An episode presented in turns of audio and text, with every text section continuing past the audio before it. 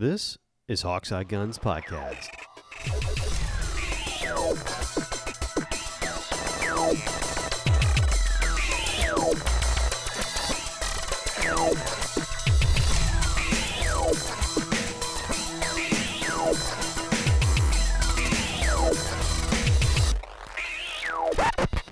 What's up, y'all? This is Hawkseye Guns, and I am and with me is Jake. Hello. And uh, we've actually had quite a bit going on, at least firearms wise, both in the industry and uh, with myself, and probably with Jake as well. Well, I mean, the owner of the gun store was dumb enough to give me access to his ordering system. It's sort of like you don't give the drunks keys to the bar. You don't give gun guys keys to the ordering system. Yeah, I've uh, unfortunately loaded up his wish list. Okay, what'd you what'd you order? What'd you order? Well, the only thing I managed to actually order, which is probably since I've been out of town all week last week, sitting there waiting for me to go pick up, is, excuse me, a TriStar T100 handgun.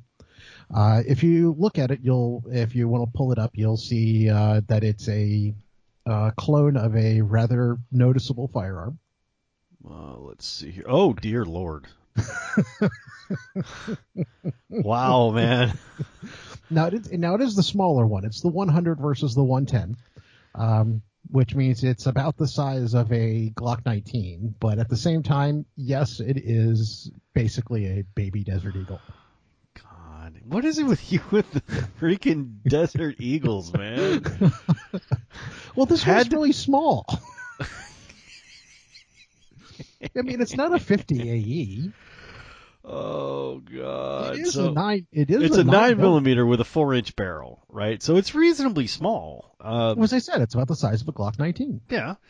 Uh, it does look a little Eagle S. Actually, that's not true. It looks a ton Eagle, especially in the black version, which is like kind of the Uh huh. the the IW or IMI uh, version. Um, looks super, yeah, cloney. Um, which I guess it's supposed to. Well, it's it's a, it basically it's a clone of that, which is a clone of a CZ with a slightly different front end and barrel on it. So for all intents and purposes, when you bring come down to it, it's a CZ seventy five.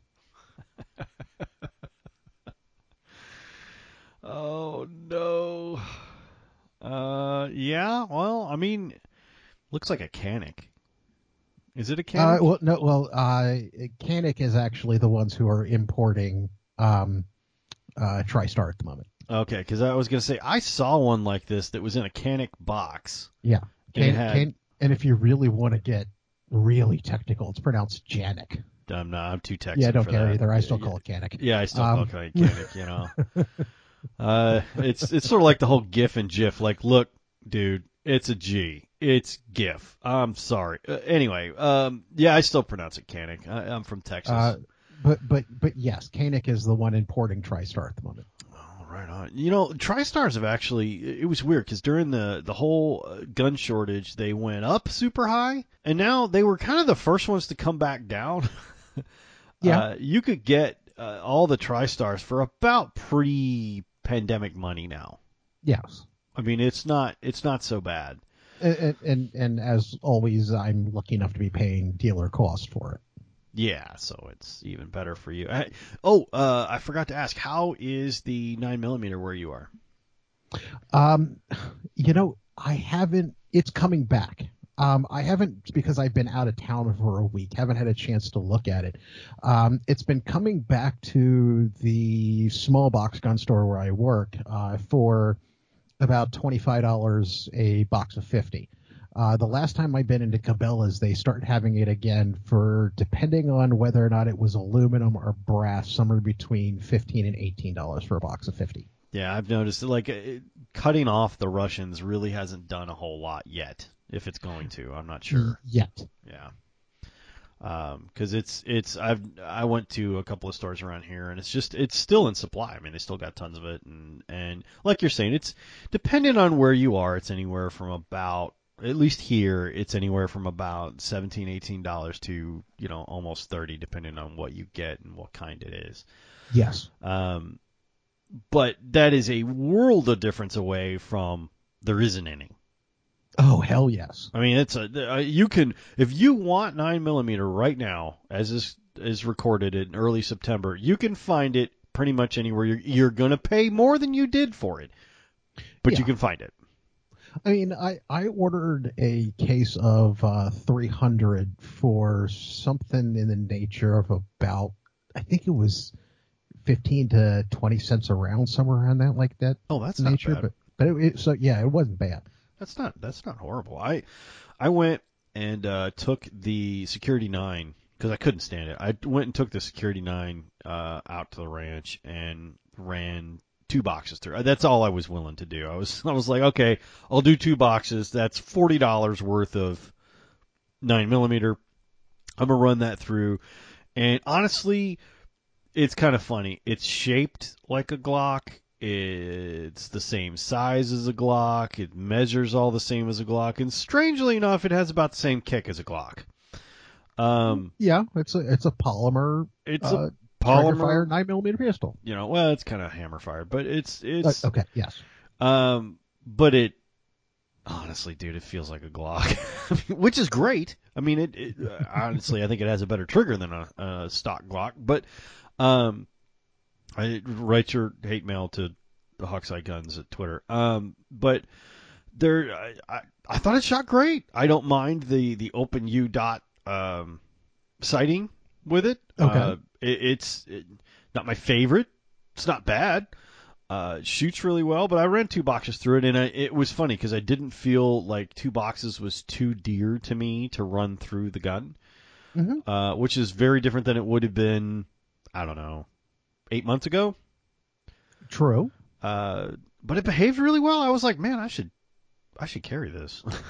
Well, I, I also managed to come up with some just basic um, G10 scales for the uh, SIG AXG versus the uh, the the pretty wood ones, which I kind of you know put in a Ziploc baggie and wrapped up all nice and special for when I want to show it off. Honestly, I can understand that. I have a um, a set of grips for the Beretta. I have a quote unquote shooting set, which are the grips that came with it, the the black nylon ones, and then Yeah. I have a set that I use to show it off, which are the simulated ivory ones. And the, I mean, it's you can fix it with a couple of screws. I mean, it's like why wouldn't you? Uh, why wouldn't you do that? Like if you want to display it or, or maybe show it off like you're, you're saying or something like, yeah, put the good grips on it. You know, give it a tuxedo, t- you know, tails and, and a top hat. Uh, I don't have any problem with that. I think that's fine, especially for that gun. Be ashamed not to shoot it. Oh, it, it's Just a it damn really shame. Is, it really is a dream to shoot. It really is a dream to shoot. now, um, comparing it to the PDP, thoughts? Uh, actually, I haven't had a chance to shoot that one yet. What? No, it's, it's once again work has been a little bit crazy. I am Tuesday is my day to go out and do some shooting. It's the day in which I babysit equipment that doesn't need my help uh, 20 minutes away from me an outdoor shooting range.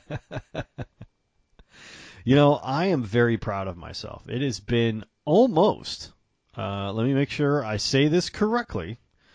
Uh, let's see here. The last gun I bought was a security to security nine, and that was on. As this is recorded, it has almost been a month since I have purchased a firearm. Uh, oh no, it has been a month. It has been exactly a month since I have purchased a firearm. Um, the T100 was kind of one of those things I've been looking at for a while. Um, You're the- like, I the other- failed. yeah. The, the the other one I put on the wish list was a uh, uh, um, an H and K P30 SK, which is the only H and K I've ever gotten rid of that I missed. Um, Wait, you ordered, you lost another submarine? You, you, you ordered another H no, no, no. and K? I didn't order it. I put it on the wish list because out of the only out of all the H and Ks that I've owned and not kept, that's the only one that I am actually sorry to have seen go. That's the only one that after I saw it go, I went, I should have kept that one. It's a neat gun. It's It a neat. is. It's really is a neat gun. Um, the other thing I put on there was, and this kind of will go into another conversation, was a CZ-P10S, which is the subcompact version of it. However, CZ just put out a micro compact. All right, Uh, now I'm going to be a bit of a stickler. How big is this micro compact, and what is it called? Um, it, it is a little bit smaller than the, the, the P10S, and it is actually the P10M for micro. yes, they were not creative. and well, is- and you know, you don't and it- really have to be. and it and it is about a tenth of an inch thinner. It is about a quarter of an inch shorter and a quarter of an inch um um uh well shorter. I mean, I was going to go for height and length, but they're shorter both ways. Um, so it, yeah, it's about a quarter inch smaller than the P10S. But here's the kicker, and here's the part that makes me look at them and go, Dude, it's almost exactly the same size. well, no, no. it- Here, but here's the point. Um, all the other micro compacts that they're coming out with, no matter what size, no matter what they call them, are holding somewhere around ten rounds. They're still small double stacks. The the new P10M is a single stack. It only holds seven rounds. So Uh, what's the point? Okay, okay. Um, I'm having a horrible time figuring out why CZ needed this. Uh, like, Well, I, the, they, I, my guess is that they were thinking of putting something out to compete with the micro compacts that are out there, saying that they had one now. But w- it's but it's a- the same freaking. I mean, you you look at them, and I'm I'm at uh, Handgun Hero, right, which Yeah. does some really great comparison things. It, it, it, it is a little bit smaller, not by much. like a quarter of an inch, man. Like Yeah. like very very small difference, no pun intended. And at small the differences. and for that small distant difference, you're giving up four rounds. four rounds. And it's the sa- like because how a much is P10S will hold twelve. right? How much is a P10s versus a, a P10M? Uh, the P10M is is um, MSRP is four ninety nine. The P10S I think is something in the nature of fifty bucks more.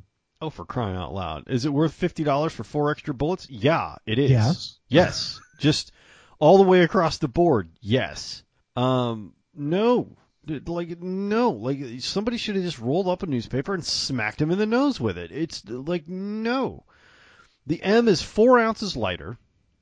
The barrel is virtually the same size. It's a little smaller. One's 3.5, one's uh, 3.35. So the M is a little bit smaller. The width is one and a quarter on on the S, one inch on the M. The height is almost identical, 4.6 to 4.2, and the length And- is almost identical, 6.6 to 6.3. And and the height is is where you're getting losing the rounds. So you're not even like You're getting not even- that much Yeah. difference. And you know, Um, like, the big deal? P10S can come with a 10 plus 1 or a 12 plus 1.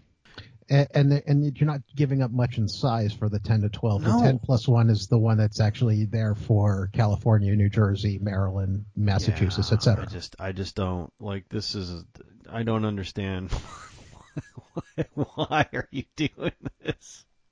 I mean, I guess I mean they're going with the micros because that's the buzzword, but it's the same gun with less ammunition. Effectively, it's the same gun with less ammunition.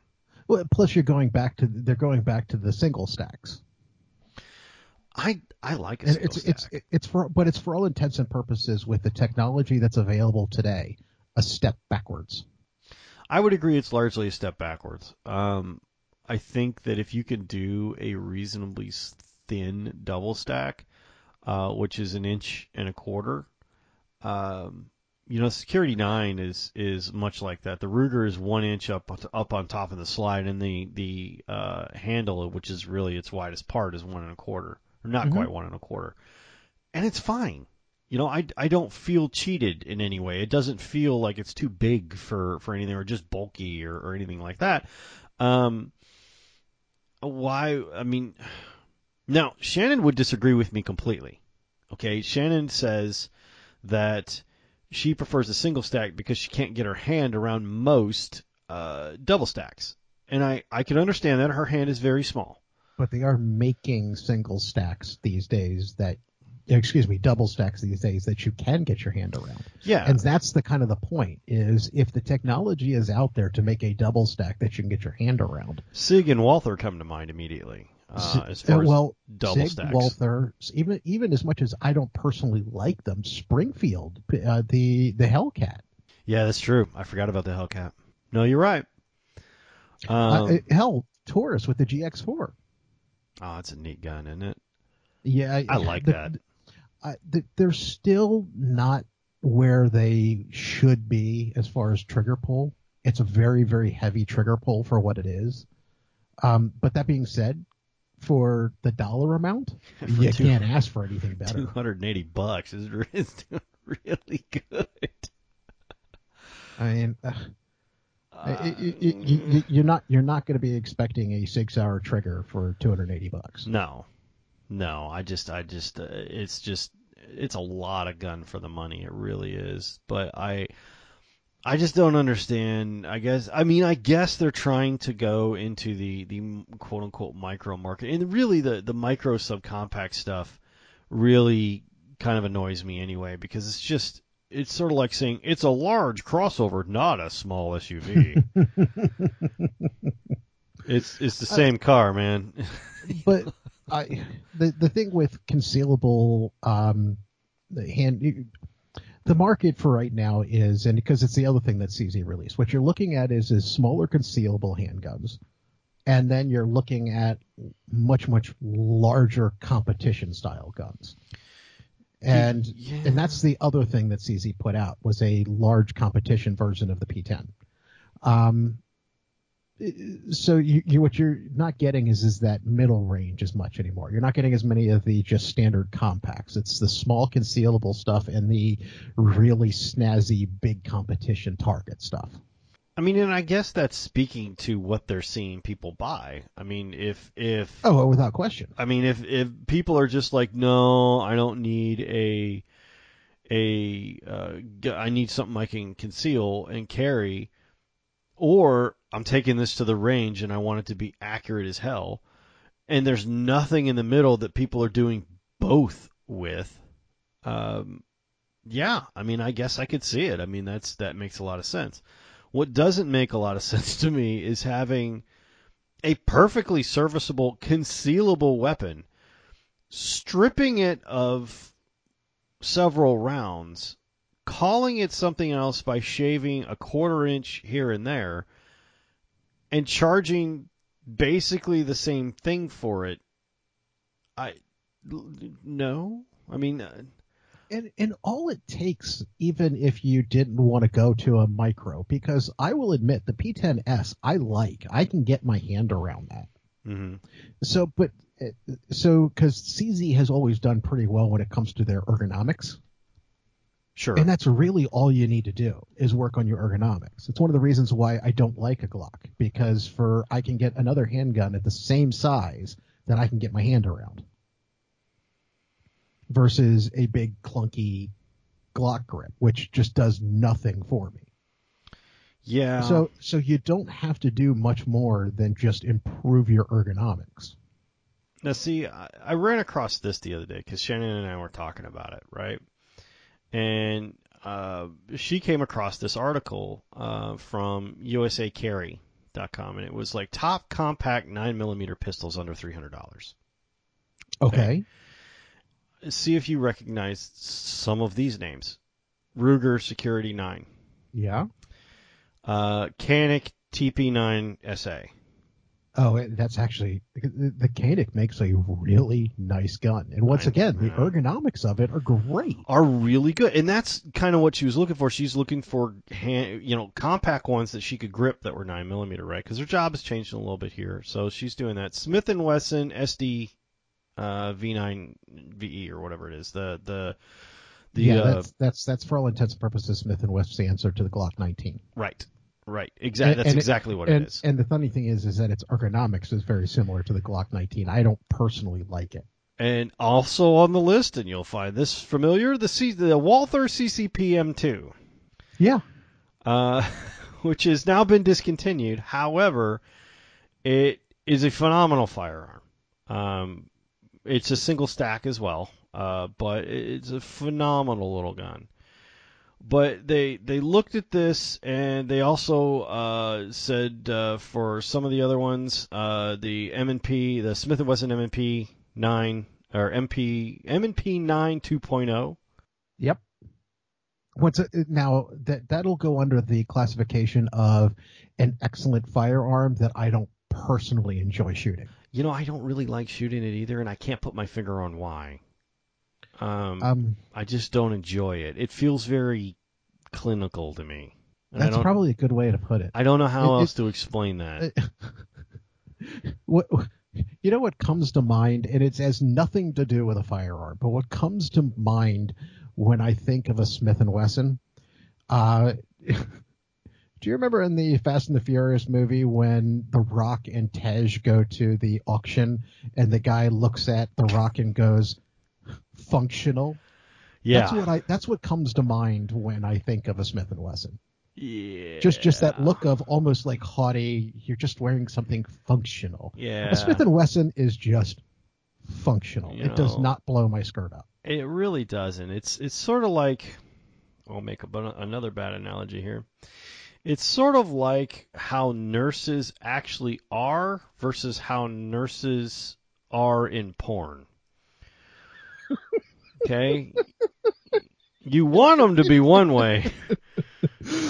And then what you get is a healthcare professional who tells you to Uh, wash your hands and go sit down, right? Yeah, the, the, the, sponge bath is not going to be nearly as much It's fun. not going to be like you think it is, okay?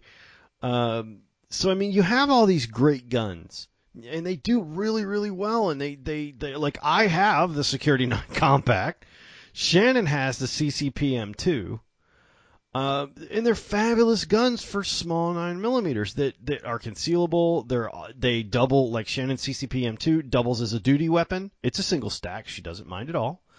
Uh, my Ruger Security nine is a double, and I love it. And it's it's really it it really turns out to be the best of both worlds for me, uh, because I wanted something that was a nine millimeter that but wasn't giant honking, you know, um, but also wasn't like a little LCP. Uh, this kind of splits the difference. I I just don't think like with CZ like you already had you had it right. I don't know whether it just wasn't selling well or they really wanted to put on marketing material. We have a micro. I I think it's got to be the the we have a micro. I it's got to be. So freaking weird. Uh, it- and because quite frankly, what or if you classify something as a subcompact at the moment, it's not selling. The mhm. Glock 26 is not selling because people are buying a Glock 43 to be able to carry it concealed much much easier. Um, you know, a a P320 subcompact isn't selling because quite frankly, you can carry for the same amount of rounds a P365 yeah. And, and pay a, mm, about the same thing. So why wouldn't you? Um, so the things listed as some co- subcompacts are not selling. So people are they're, what they're trying to do is turn around and even if it's even if they're just shaving a tenth of an inch off of it and saying, "Look, it's smaller." Yeah, and that's I'm just like, what? you know, like I I guess I mean technically yes, but uh, I I have trouble with it. You know, like like why? How much sales? I, I, let me let me put it that way. How better do you think the sales are gonna be versus what this is? You know, like why is it you think this is going to be the holy grail? I only have one thought process, and, and it's not a positive one, and it, it's kind of CZ has always been one of two things. When it comes to the um, uh, uh, CZ seventy five and the whole metals uh, firearm series, it's they've been a very very Gucci niche firearm, Sure. and then but and the P10 has always been a more ergonomic, slightly more comfortable Glock 19. I thought it was very utilitarian. It, it works out very good. It, it's much like the Security 9 and the CCP and the PPS and all that Well, stuff, where it- it's just kind of it was- usable. It was designed to be a competitor to the Glock 19. Just, that, right. just that simple. We're going to make it look similar to a Glock 19. We're going to give it some slightly better ergonomics. We're going to give it a slightly better trigger, but all of your controls are in the same place. All of, you know, it, has got the same type of takedown as a Glock 19. It's got the same type of trigger as a Glock 19, though arguably a little bit better. Uh, and its grip is a little bit more ergonomic. Other yeah. than that, the P10C is a Glock 19. It's kind of austere like a Glock. It's, you know, it, it's got kind of all those hallmarks. Uh, which you could say a lot about a Glock, but utilitarian, very yeah. much so, very much so. So I mean, I get that. I I don't get the micro. So, it's got to so, be like you're saying. So I'm the only thing I'm guessing is is that they're what they with the P10M what they're basically going after is rather than the 365s and the Hellcats, they're going after the Glock 43. I, which, I mean, which even then the 43 is losing out to the ones that have higher capacity. Yeah, yeah, it really is. I mean, uh, and and that's that's always really the trick, right? Like higher capacity, lower frame, you know, uh, lower footprint will win. You know, whoever has the smallest footprint, highest capacity, and best trigger is just going to win out. It's just the truth, you know. Uh, at least in the concealable handguns. Now, I foresee, at least in my state, all right, which is as of this month at some point, uh, a constitutional carry state actually, according to the news here, and I wouldn't necessarily take that uh, for granted, uh, it, went into effect last week. Uh, in your place or mine? No, for you. I mean, they're oh, talking yeah. about it. No, um, I'm on the East Coast. Remember, we're talking about how horribly backwards you terrible Texans are. Oh well, yeah, you're not wrong. Um, however, in this, I mean, I mean, how how could you know your state actually just want people to be walking around with handguns. I mean, isn't that insane? we are. I mean, are. I mean, there must be being somebody murdered every block there with the way they have. I mean, I mean, look at Chicago. I mean, they've got. I mean, I mean, obviously, gun control's been working for them. Well, of course. I mean, they don't have any murders in Chicago. I mean, please, it's Chicago's the safest city in the world. Do you know what kind of gun control they have there? Nobody gets killed. Exactly, uh, and and obviously there's somebody getting shot on every corner in Texas. I mean, it has to be that way, right? Oh, of course, yeah. Um, in fact, starting September one, most Texans will be able, or I'm just reading here from uh, Texas Tribune. Uh, starting September 1, most Texans will be able to carry handguns in public without going through training or having to get permits. Law enforcement officers worry and, that makes their job and that's concealed and that's concealed or otherwise. Yeah, no, we we can we can do open or concealed. Um, constitutional carry legislation. It's just a sense of disappointment. Yeah, okay. Uh, they expect mass shootings. We haven't had any yet. Um, well, no. Okay, wait a minute the only mass shootings that you've had in Texas have been over in seconds. Oh yeah. yeah. I mean, you saw what happened when they did that thing at the church. I mean, the guy had a shotgun and was trying to work his way through the crowd. From the time he pulled it to the time he was dead was 12 seconds. Yeah. I mean, I counted. I was like, oh wow. Uh, in fr- and it wasn't like one guy, like one hero. There were well, five people taking aim on him. Yeah, they they did give one person the credit, but like you're right, somewhere in the nature of five people took shots at him. Yeah, I mean, he had like a 1911 on him, two Glocks, uh, you know, like all these handguns came out of nowhere in a church on Sunday. All right. That's how Texans worship with 45 calibers on their hip. Uh huh. Okay, so mm, yeah, and honestly, it's not that big a deal. I mean, hold on, I'm checking now. If, and I, I don't know, I haven't really followed up on this. Open carry. Uh, See, under... I, am a very big believer in the whole armed society is a polite society thing. If you if you've got to back up with what you're going to say with the fact that the other person could shoot you, mm-hmm. um, I'm not saying that there wouldn't be some shootings from time to time, but people are going to be a whole lot more polite to one another. Oh, I would suggest that that is indeed correct. I mean, not to say that it didn't, you know, that there weren't people with, you know, rapiers in their hearts at the time, but if you think back to the time when dueling was around, you know, the, the world was very, very polite at the time. Uh, anyone who legally possesses a handgun can, is uh, able to carry it open or concealed without a permit. Texas is starting to look better and better to me. Man, you know, uh, you're gonna screw with people a lot less if they're carrying. Like I could legally right right now today, I could leave home with my Beretta on my hip, outside my shirt, uh, just on my uh, uh, outside the waistband holster. I do not currently possess a uh, LTC and be absolutely legal. I think if I was in Texas, I would I would stop carrying inside the waistband. I think I just carry it outside the waistband, much more comfortable. Just throw a shirt over it, call it a day.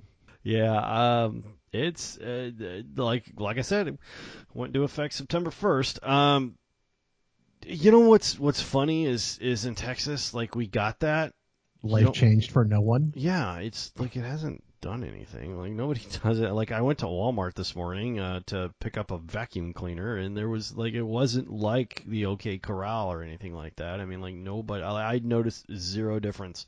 Now you do the, notice the same the same people who were going to carry before are carry carrying now. Now, Yeah. Uh, it's it's not really any different, you know. And most people, and I would say this, most people, at least in my state, prefer to carry concealed, as to not freak everybody out. oh yeah.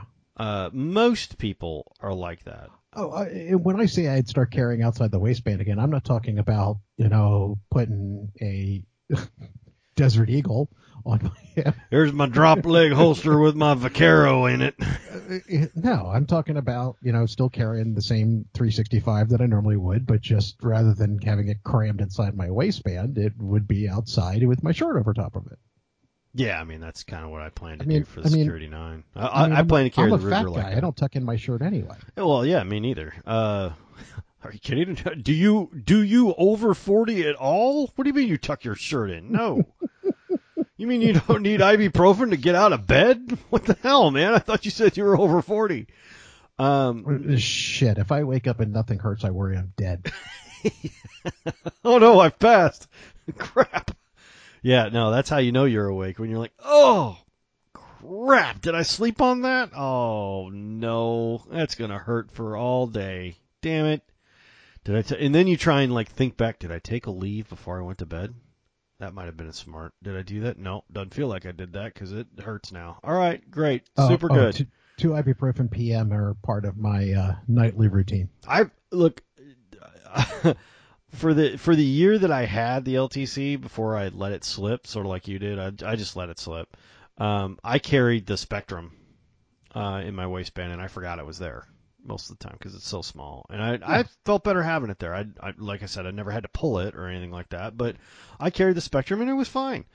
Um, I'll carry the Ruger now outside, you know, on, on, under my shirt and stuff because you know that's ten rounds of nine millimeter instead of eight of 380. So yeah, actually 11 of 9 millimeter instead of 8 of 380. Why wouldn't you do that?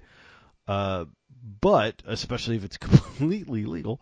But you know, you're standing there and you're over 40 and you're sitting there and you're just looking. Are you worried you're going to throw your back out when you draw? You know, no, but now that you say that, you're standing there in the aisle and you're like looking at the aspirin going, should I take one of these every day for my heart? they say you're supposed to.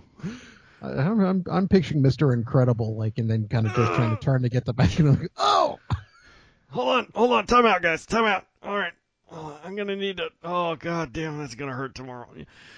Yeah, no, you try and throw yourself to the ground to do a roll and shoot somebody and come back up, and you just you just flop to the ground, make a big splat. You're like, oh, all right, somebody else gonna have to hero it up. I'm, I can't, here, take this. I can't. You're, you're gonna have to. All right, you guys take care of that. Yeah, I don't know. I don't know how it'd be. Um, I mean, because most of the places I'm in are very um, suburban and very not urban, suburban. Uh, a lot of soccer moms, um, a lot of soccer moms with Hellcats and P P three sixty fives and and small caliber Walthers and stuff like that in their purses. And you've always got that one who's got the uh, the Beretta Tomcat, just with a little a hole. Hey, there's always yeah, there's always that girl, um, and it's chromed, you know, or nickeled, you know it is. Um, but uh, my dad has that. Uh, he's he's got a Beretta Tomcat. He loves it. He loves it. loves it. Loves it. Loves it. Little 32. Loves it. Well, I like that one better than the Seecamp. Everybody seems to like those little Seecamps. I think I, I can't I, I can't get like a grip on those. That's a 380, isn't it? Uh, it does come as a 380, though. Quite frankly, as small as that is, that's even smaller than your um, uh, than your Spectrum.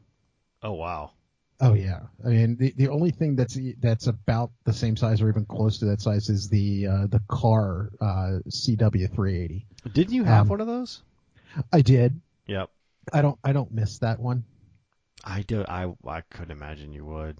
Yeah. Um, but I mean, uh, it's it's pretty terrible.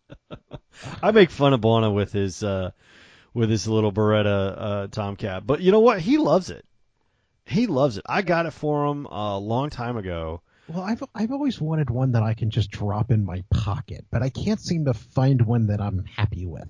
Yeah, because you I- expect them to shoot well, and they're not going to, dude. Uh, true. I, but e- but even like a little North American Arms 22 Magnum or something like that, you know, just something I can just drop in my pocket to go to the store. You could do a Ruger LCP too. I didn't like it. Uh, Yeah, but you could I drop could, it in your pocket but- and but go to the store. But that's the problem is, is I'm trying to find one that I actually like. Oh, I, I think your standards are way too high to find an actual pocket micro that you will like. that is that is going a long way, sir. Uh, I just I don't know if that's I don't know if that's a thing. I'll tell you the one I've always wanted that I've never I've never gotten because I've never like I'm too cheap. But I got the Big Brother, right? Um, I've always wanted a Beretta Cheetah. Love them.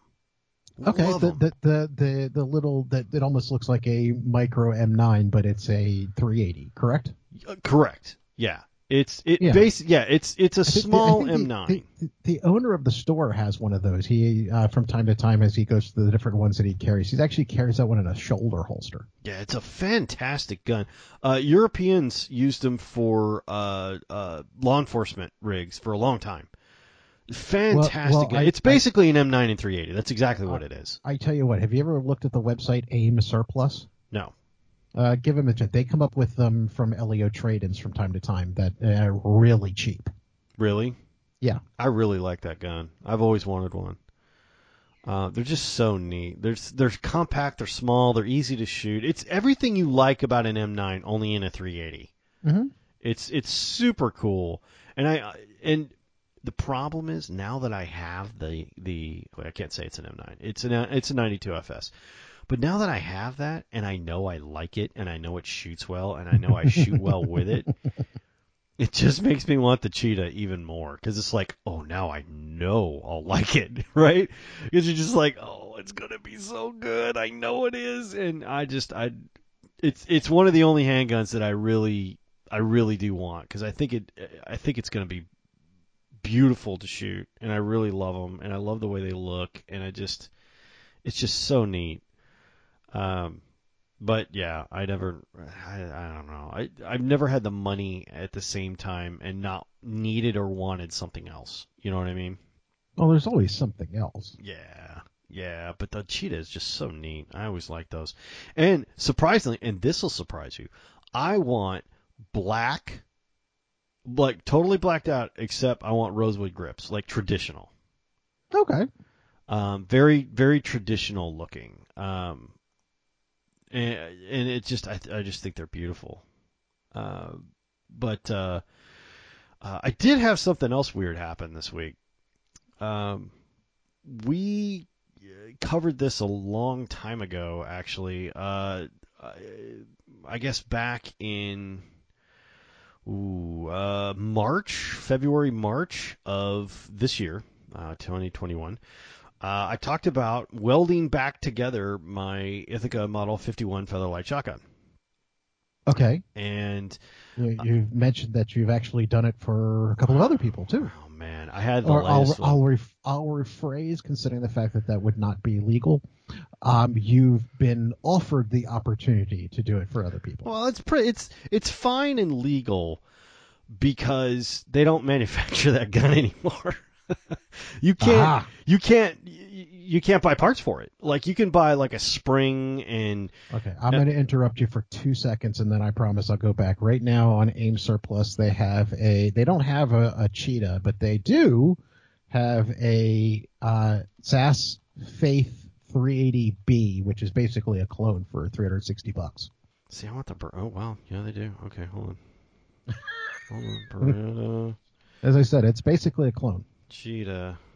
Uh, But that one's actually that's also a new one versus, as I said, the cheetahs tend to show up. Um, yeah, surplus. uh, yeah, yeah.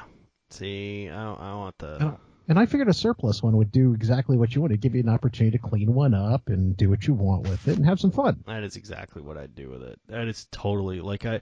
They had this thing, and I can't remember who did it, but the they had a thing where they got shipped from because they were switching to something else, like 2,000 um, police surplus cheetahs, and I almost bought one from those people, and, and they're like, yeah, they're here, they're cheap, you know, and I, I was buying other stuff. We were doing other stuff at the time, and I just didn't do it. And I kick myself every time I think about it. But I'll get one. I'll get one at some point. I will have a a Beretta cheetah. I totally will. I love them. Uh, but when I was fixing my Featherlight, which is indeed like Ithaca no longer supports the gun. Uh, you can buy action springs for it. You can buy some nylon stoppers. You can buy some different stuff. But Ithaca no longer supports the gun. Uh, it's in fact one of the guns that led them to go out of business.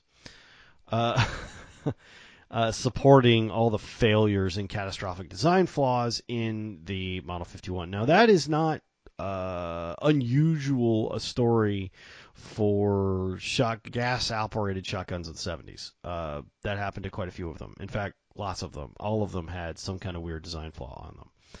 Uh, with Ithaca, it just had more than the others.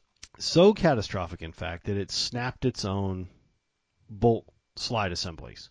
And I, if I remember correctly, you went so far as to purchase your own arc welder in order to be able to do this. Yeah, my own MIG welder. Yes, sir, I did. Um, in fact, I sold a perfectly working and lovely uh, Browning Auto A5 12 gauge uh, to purchase said welder and put together this Ithaca uh, of ill repute and um, non-function. So uh, I, I did, and I posted a, a big uh, post about it on Hawkeye Guns, uh, as as I would normally do, chronicling that not only did I do this, and it is for the record not a good idea, and I am a moron. Uh, but I, I did. I was like, look, I'm I refuse to give up on this. I like the gun. I'm pissed off that I can't like no one will touch it. And that was the problem I had. Like gunsmiths wouldn't touch it. They're like, I'm Well, not welding. But but if I remember correctly, apparently you're saying uh, I'm going to make a guess that you said this was not a good idea, that this has not gone as well as you would have hoped. However, I do remember you shooting it and being quite pleased at the time. Okay, here's the thing. Uh, I shot, I fixed it. I did weld it back together, and uh, then it broke further on down the slide to the next point of weakness, and I had to create and weld a, a hook on the end of it to to fix that part, and then it's been fine. I've run a couple boxes of shells, like three, four boxes of shells through it, and it's been fine. Okay, so Uh, I'm missing the bad idea portion of this then. Well, one, you're you're throwing money at a gun that has been proven time and time and time again that it will fail. okay, um, and it does fail. The, and, and I I over welded it and everything like that. And a lot of people are like, uh, you know, hey, every time they weld something on Forged in Fire, it breaks. It's like, yes, but that's hardened steel and this is mild steel. Like when you weld mild steel and put more steel in it, it actually gets stronger because it's mild steel. It's not hardened. Um, so adding more steel and making it stronger actually helps. And helps. today on metallurgy, Yeah, exactly. Adding more steel actually helps, right? And it's in these notches that the weakness occurs, so you just put more steel in the notch, right? So it doesn't have a notch, it just has a bar. Uh, and it seems to help. Anyway, I welded it, put it back together, and, and all that kind of thing, and ran a couple boxes through it, and it is now working. Now that was in uh, hold on, I will check the post on that. That was March of 2021. Since that time, I have been contacted by and been sent parts from three different people having me weld their 51s back together. Has it been successful? Uh, and every time thus far, yes. I, I I've gotten reports back. It's like, yep, that's fine.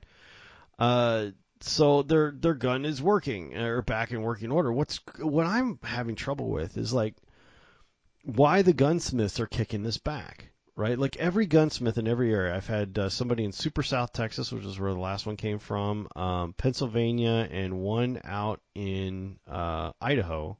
And they're like, yeah, my gunsmith. I, I've checked three of them around here. They say they won't weld it.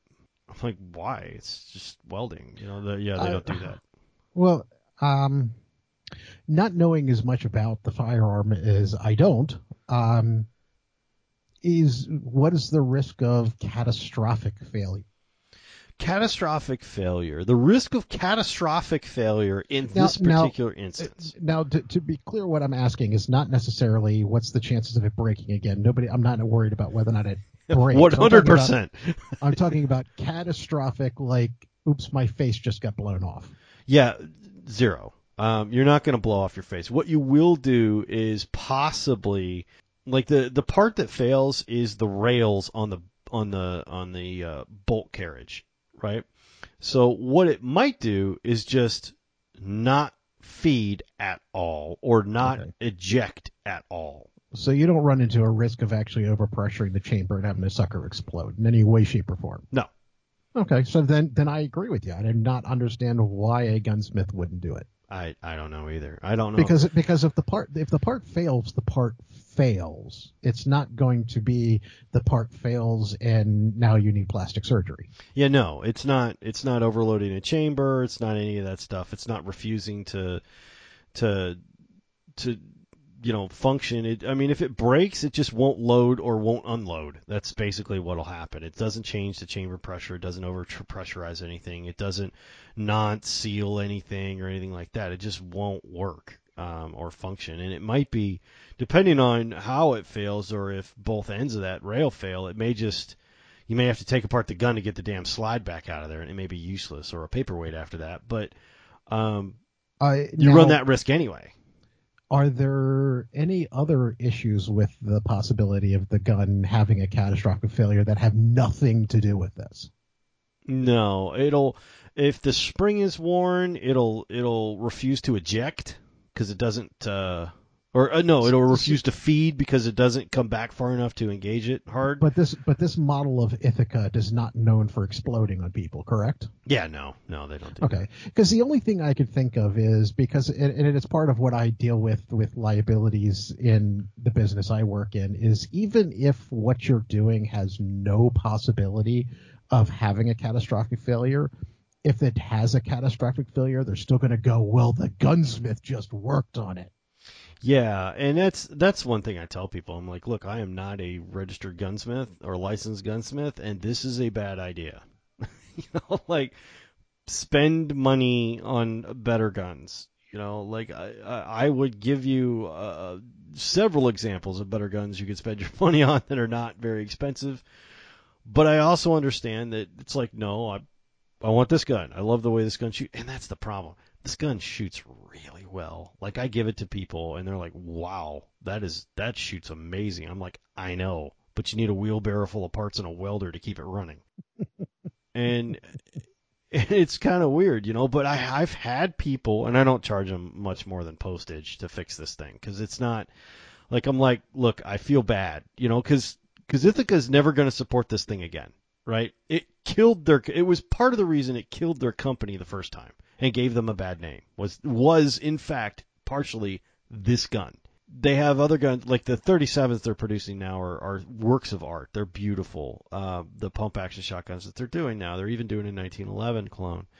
Um, beautiful guns, all, and they're reliable as hell. I can't imagine they'd want to open this can of worms up again. I understand. However, because the design was relatively flawed and it produced what I call a catastrophic failure, which is the gun will snap its own bolt carrier. I mean, like, Well, I, I guess it depends on your definition of catastrophic.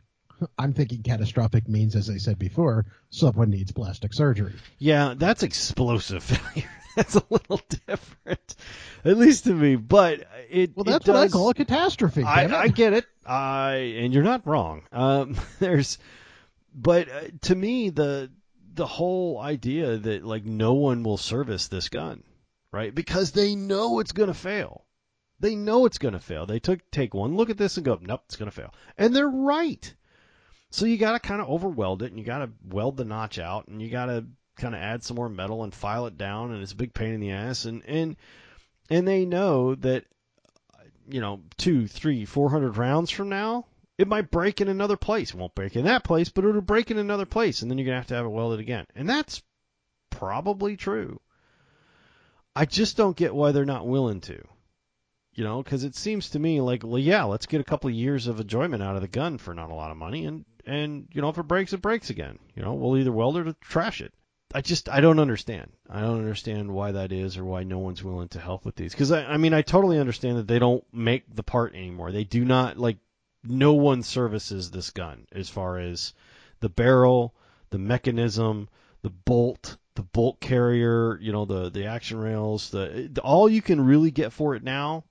So, are- so when the so when the barrel goes eventually, it's it's just done. Yeah, it's just it's done. Yeah, you you won't be able to replace it because part of the gas system is attached to the is welded to the barrel, uh, and the gas piston and all that kind of stuff are kind of on that assembly. Once the barrel goes, you're done.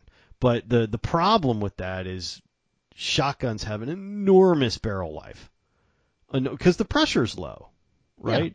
So a 12 and 20 gauge shotgun, the pressure's super low. And like a 22 has a higher chamber pressure than a 12 gauge shotgun. I mean, you have shotguns that are 50, 75, 100 years old that are still shootable, right? Because they just the barrel life is pretty good on them. So that And, and then if you've got something that's a break open, there's actually so little mechanism to it that you just throw a shell shell in there and go. yeah, as long as you haven't got gap between the uh, the plate and the barrel, you're good. you know, like they've got 150 year old greeners running around the country right now that are still shootable. Parkers, same difference. Holland and Holland, same difference, right? If it closes and you don't see a gap, it's good. Uh, so shotguns are kind of weird I that wish way. the coach guns were legal. Coach guns, they are Yeah. legal. You can buy a coach So- gun. Well, okay, but you got to get a tax stamp for it. Not Sawed off double barreled.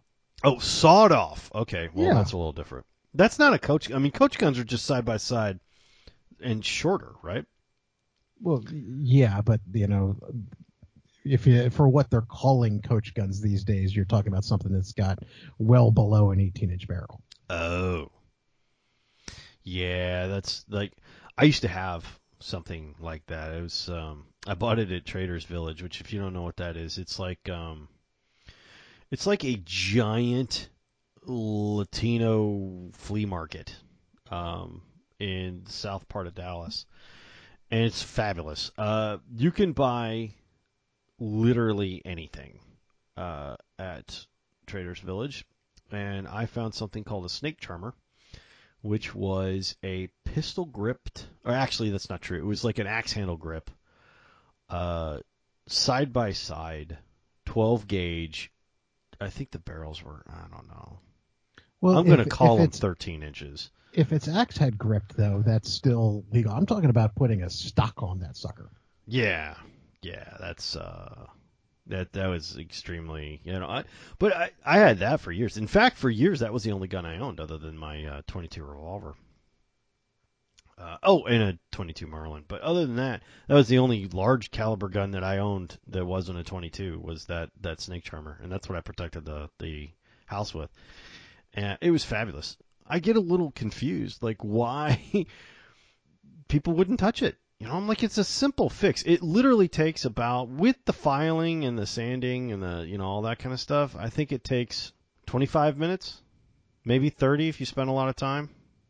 Um, Um, once again, service industry. There's the possibility that if it breaks again in another two months, that there you got somebody back going, you didn't fix it, it pay my money back. Yeah, and I make it clear uh, when I do it for people. I'm like, look, this is a horrible idea, and I'm not a licensed gunsmith, and this is going to break again. As long as you understand that, I'll fix it. I'll weld it. You know, you bet. You know. The the other thing is is that you know gunsmiths probably have to keep a decent reputation down there because there are probably more than a few. Here, I think there's like two gunsmiths in the entire state. Oh, wow. So if if you need a gunsmith, it doesn't matter whether he's any good or not. He's the one you're going to. Well, and that was part of the problem I was running into is down here there are gunsmiths who were willing to do it, but their backlog was a year and a half, and they were going to charge me 400 bucks to do it.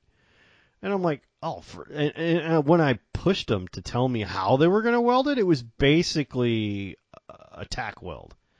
And I'm like, that ain't going to work, man. You gotta you gotta penetrate, and you gotta go all the way through, and you gotta wel- and make sure you get good penetration, but not blow through it, and then you gotta add a, little metal. And you know, I remember the last guy who was I was explaining this to, and I'm like, you're going to need a MIG, and it's going to need variable voltage, and you're going to need to dial it way down and file this. He goes, if you're if you're that into it, why don't you just do it?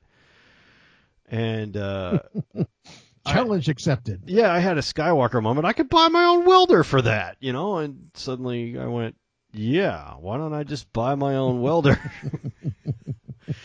and honestly, I'm glad I did because again, it broke the first time I brought it out. It, now it didn't break in the place I welded it, but it broke further down the rail, as I said in the article, and I'd have been four hundred dollars light and still had a broken gun. So um, I've had to weld on it twice, to be honest. Uh, I've replaced the main action spring, which is two inches too compressed, and I've had to replace the nylon stopper in it. So it's needed a bunch of parts. And I redid the barrel, or reblued the barrel, and I had to redo the stocks, and I had to put a new.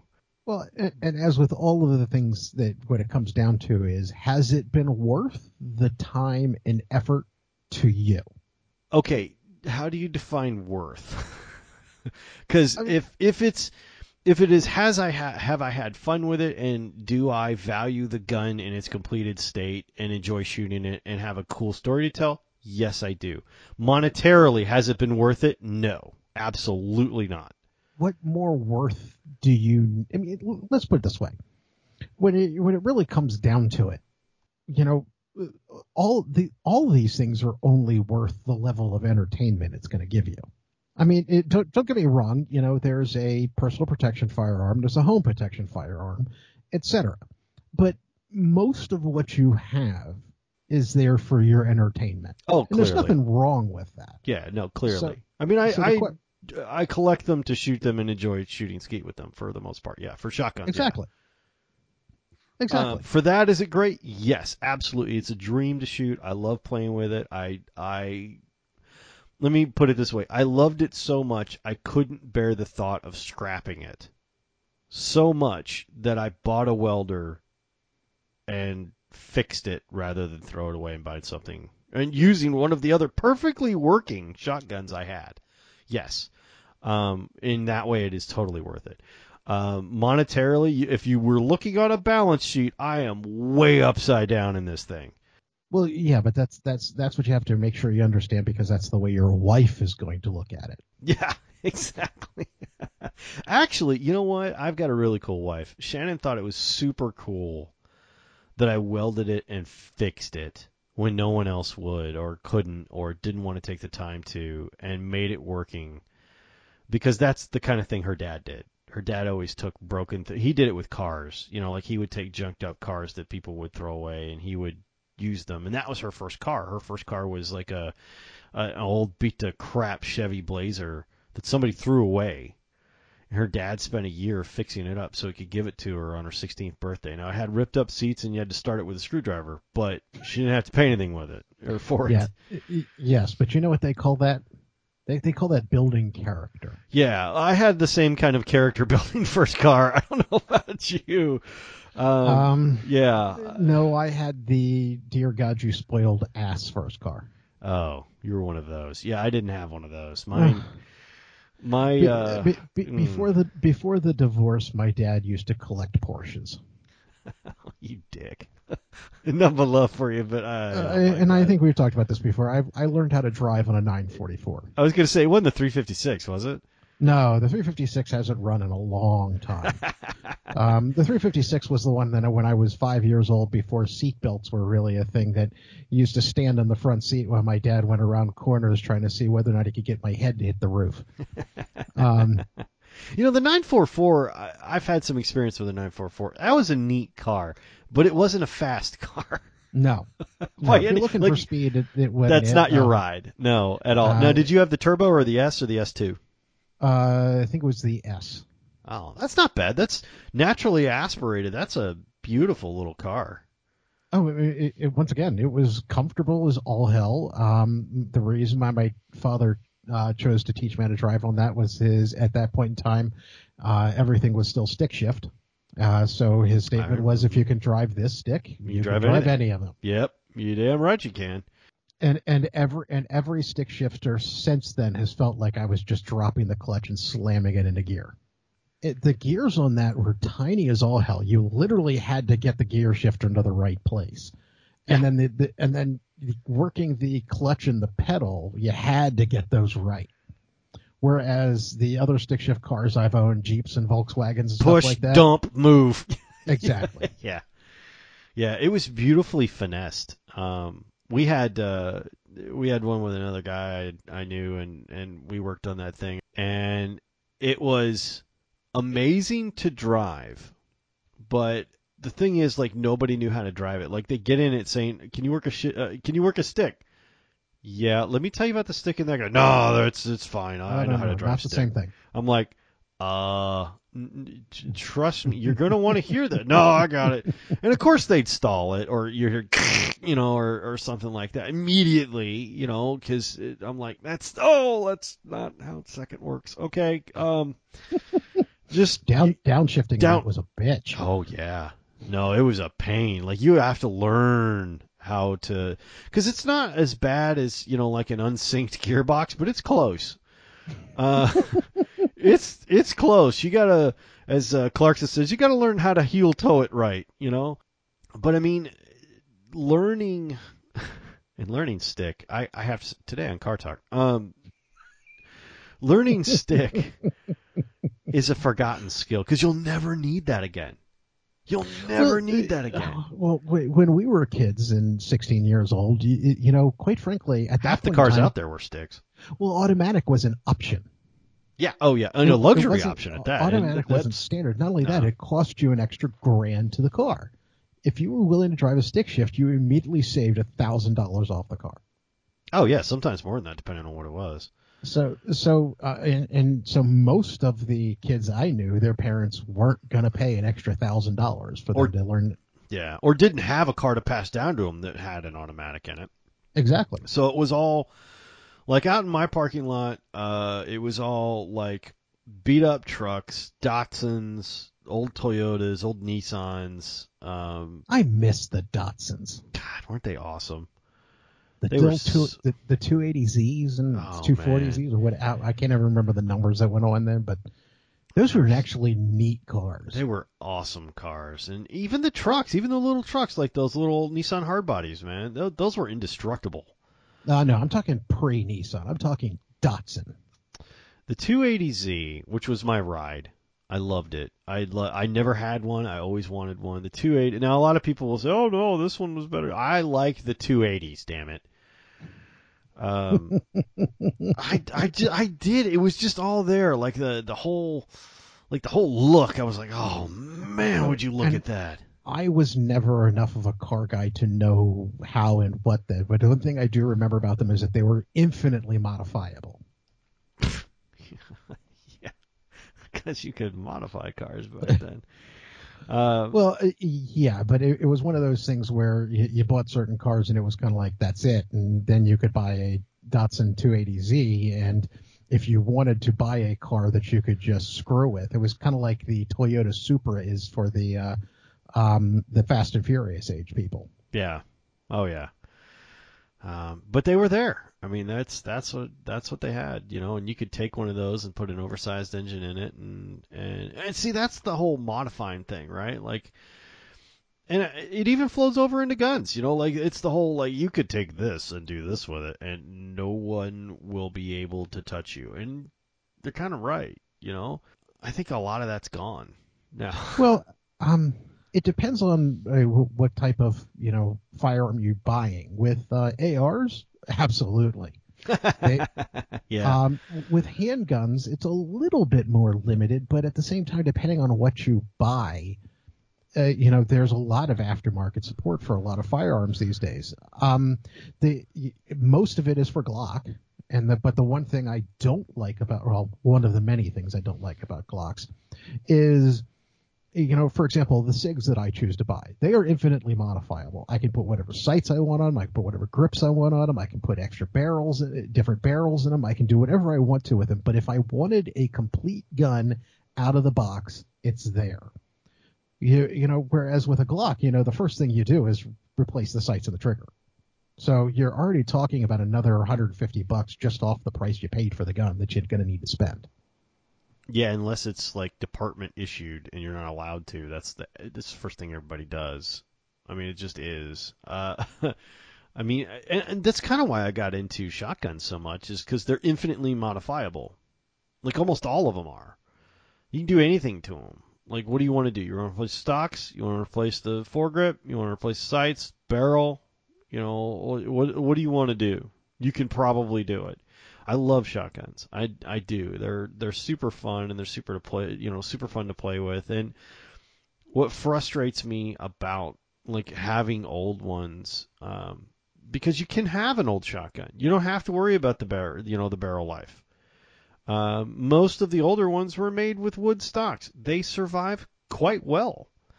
Um, most of them have because they're not worried about weight. It's like it's a shotgun. Suck it up, Buttercup. You know, it's made of steel. you know, uh, they're not worried about well, weight. They don't care. Yeah, yeah, but you're you're also not looking to wander around with one on your hip all day. No, but that'd be a great day. that'd be a great day. Just wander around with a shotgun all day. Oh, oh, oh don't don't get me wrong. For my 410 Henry axe, they do make a holster for that. you know, it's called the Plissken. Um, it, I, well, I mean the um Call me Snake. The, uh, the the small the ranch hand lever action pistols like um Woody Harrelson from Zombieland. Once again, you can get a holster for those.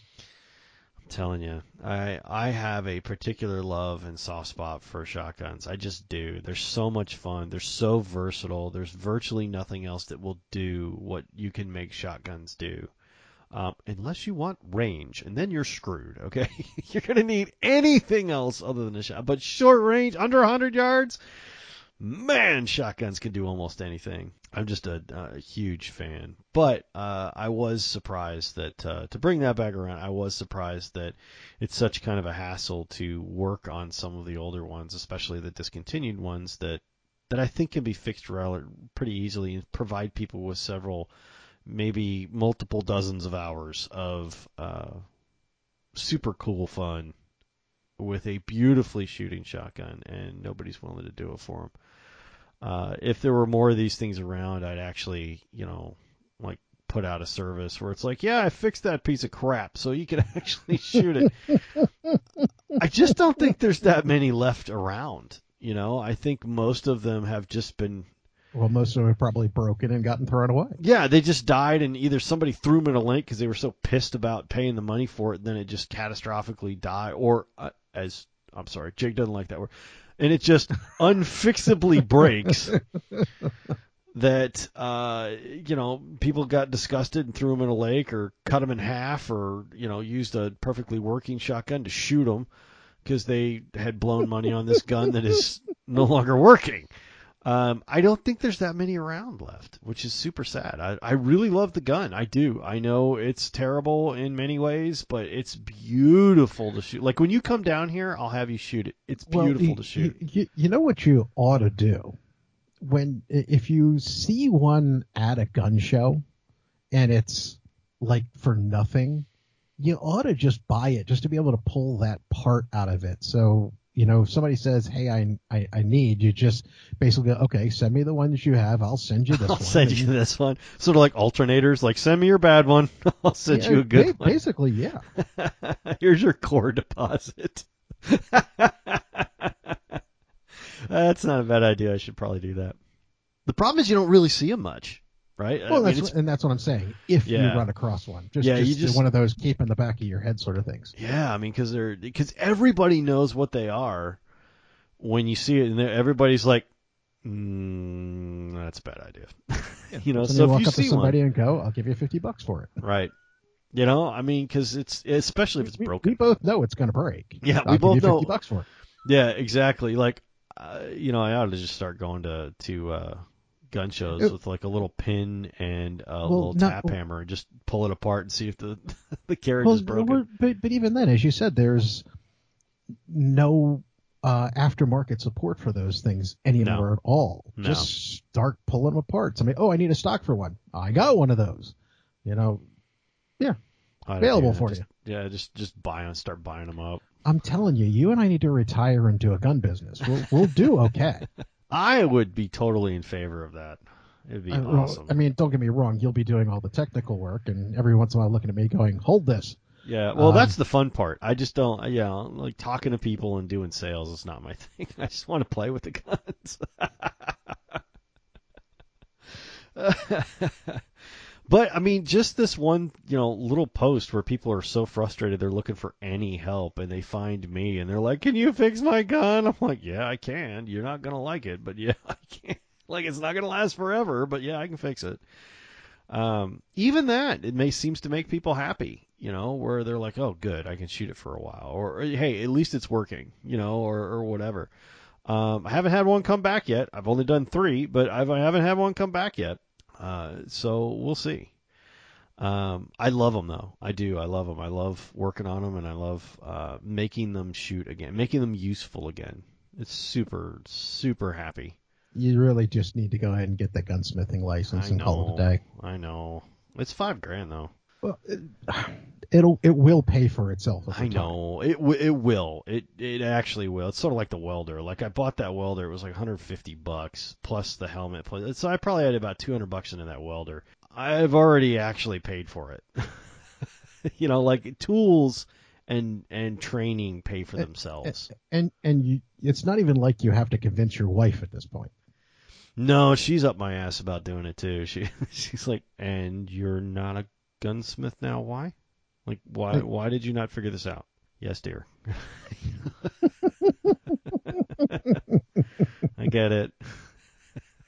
She's like, we could have figured it out. You know, like you probably need to do this because you're you're gonna this is gonna be your retirement job. Because we're clear, I'm not retiring. like I don't have that kind of money. Oh hell no.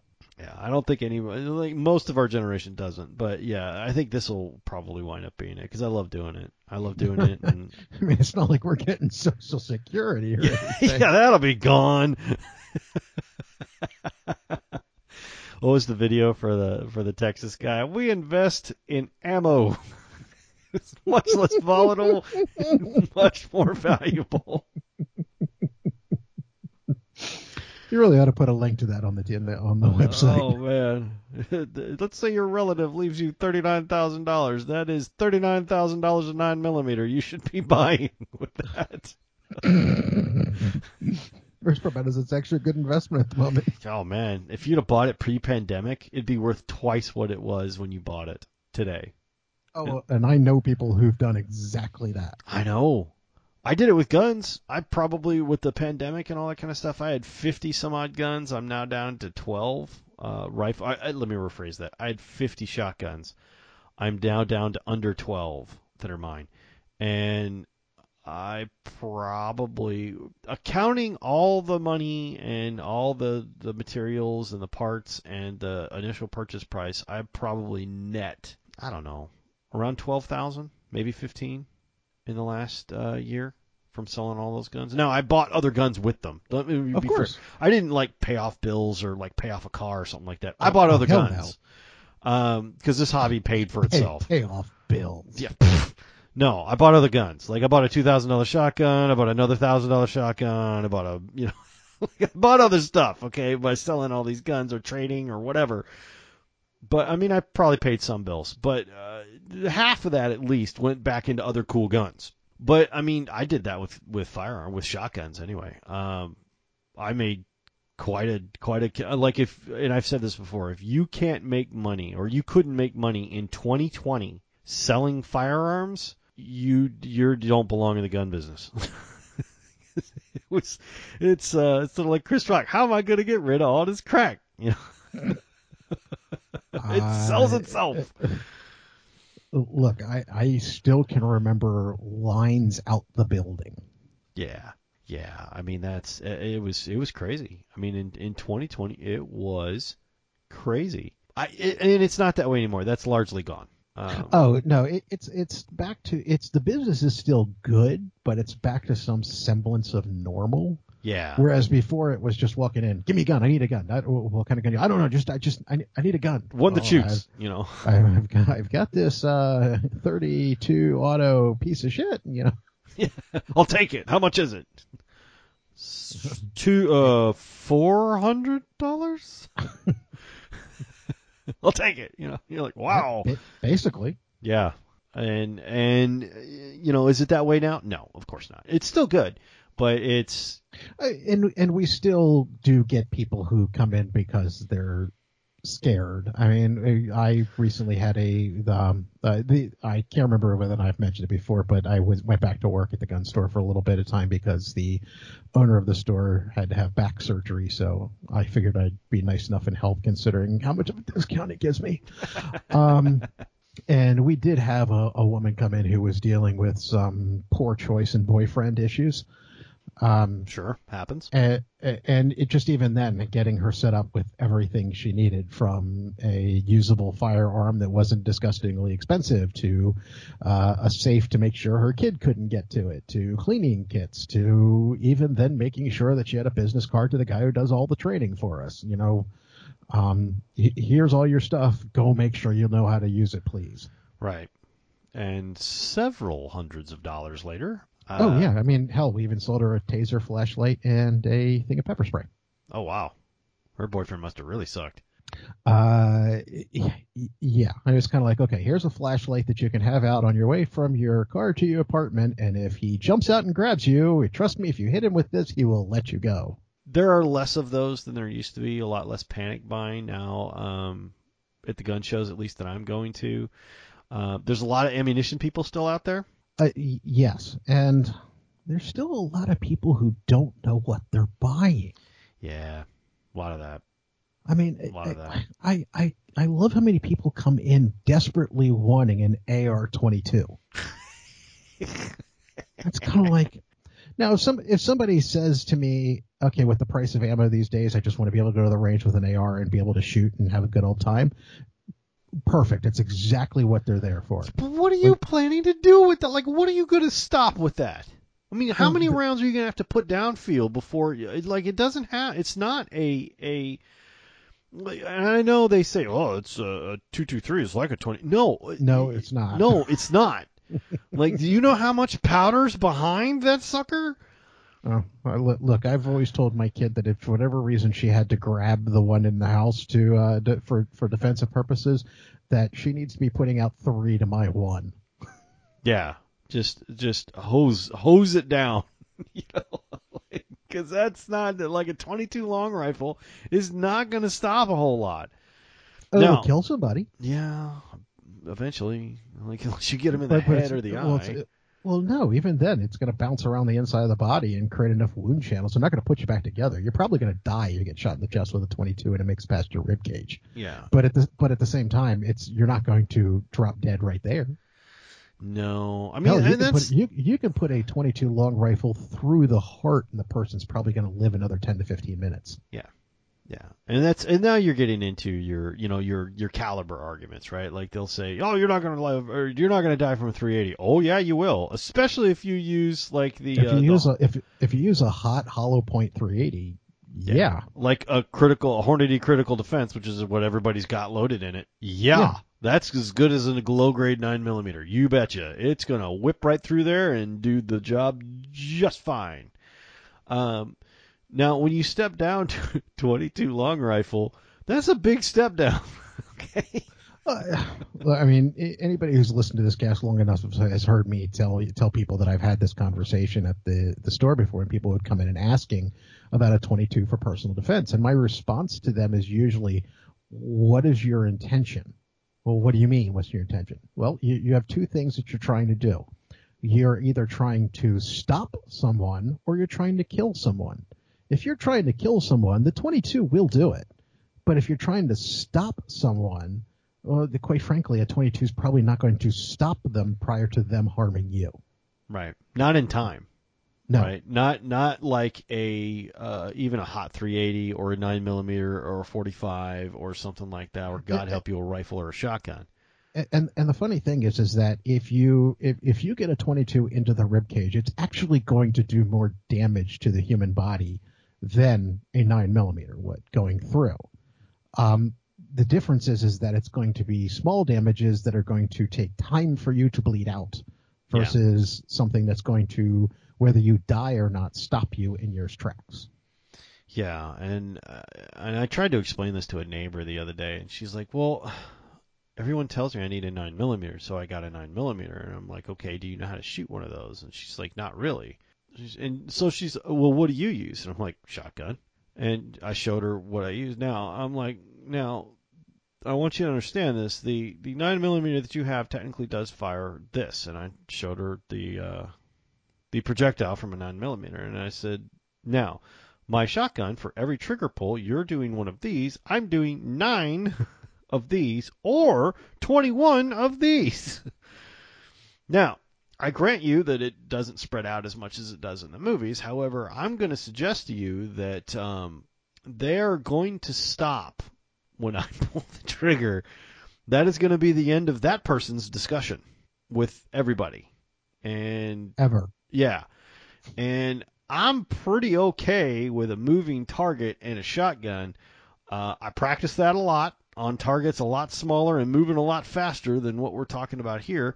And um, I'm confident that I can peg anyone at house distances with this gun and this ammunition one trigger pull is going to be enough for me. Two, probably overkill. However, um, that's going to be like the only story is going to be my story. Now, with your nine millimeter, can you hit someone who's moving either away to the side or something like that in a in a dark house when you're scared with this weapon?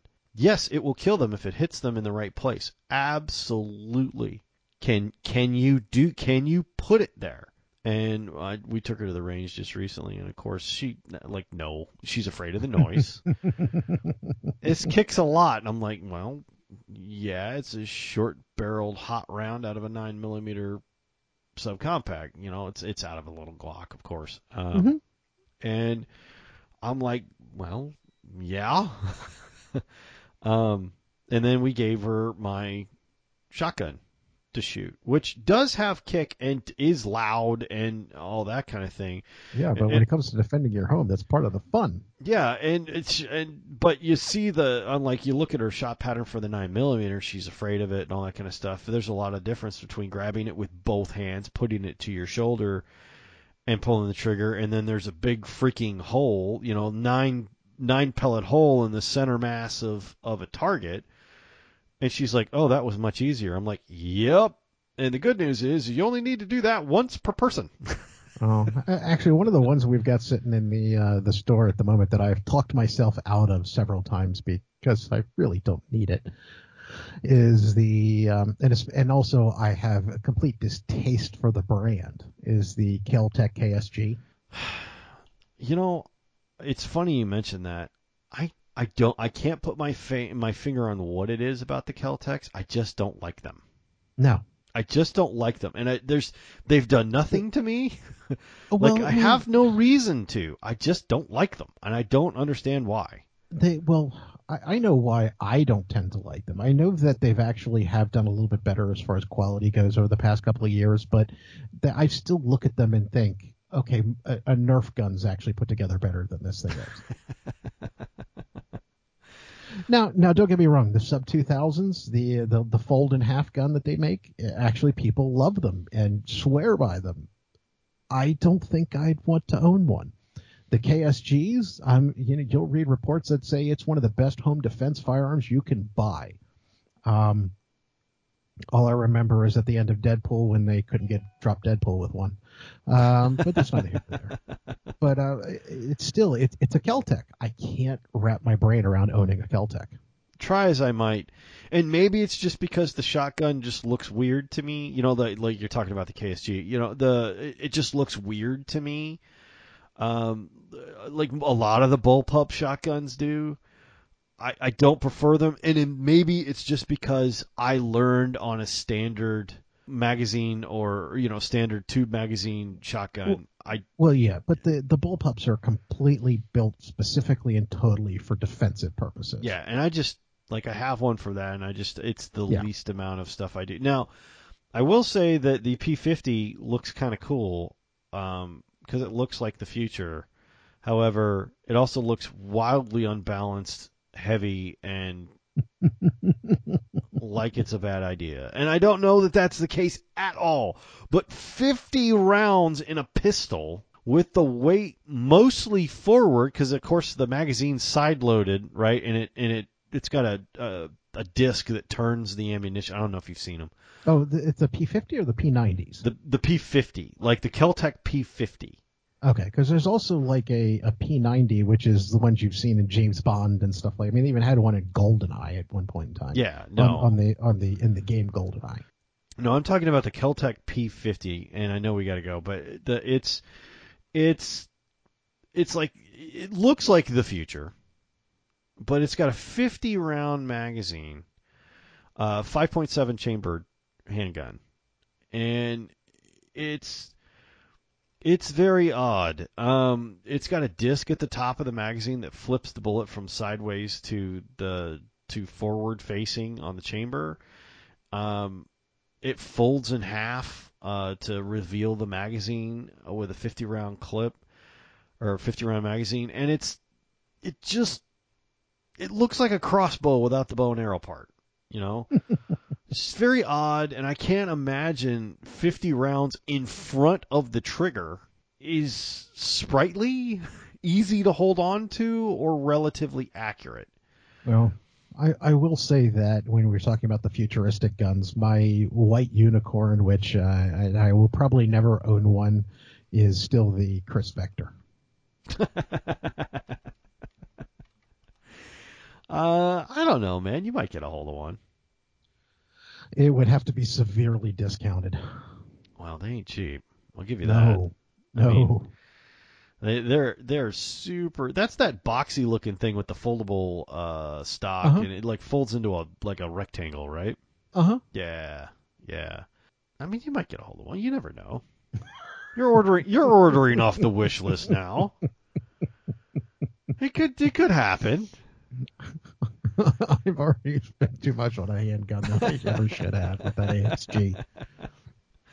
I don't know. I think my wish list gun is probably going to happen before yours does, um, with my Beretta Cheetah. But uh, yeah. Oh yeah, uh, oh yeah, because I I might be able to find one of those for you.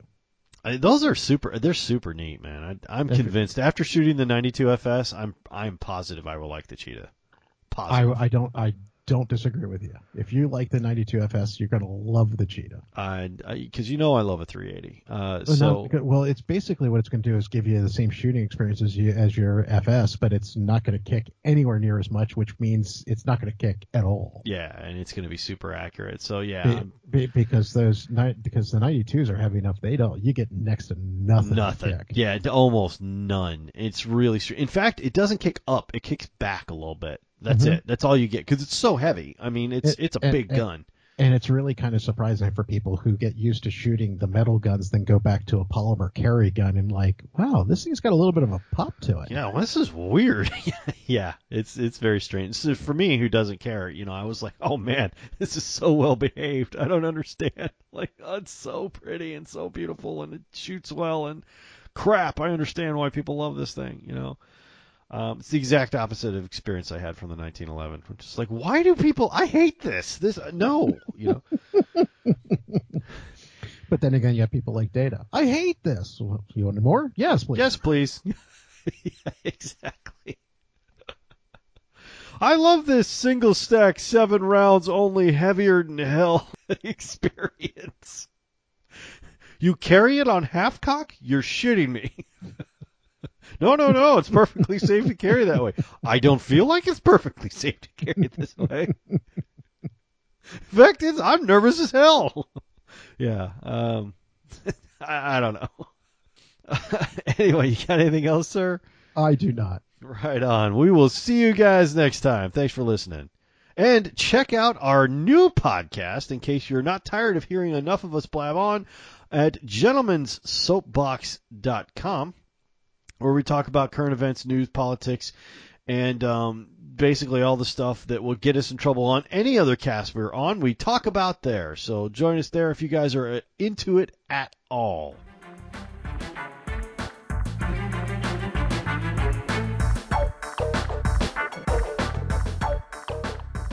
On behalf of Jake Bona and I, thank you for listening. Thank you for downloading. If you're interested in more content like this or podcasts, check us out at hawkeyeguns.com. Thanks again, and we'll see you next time.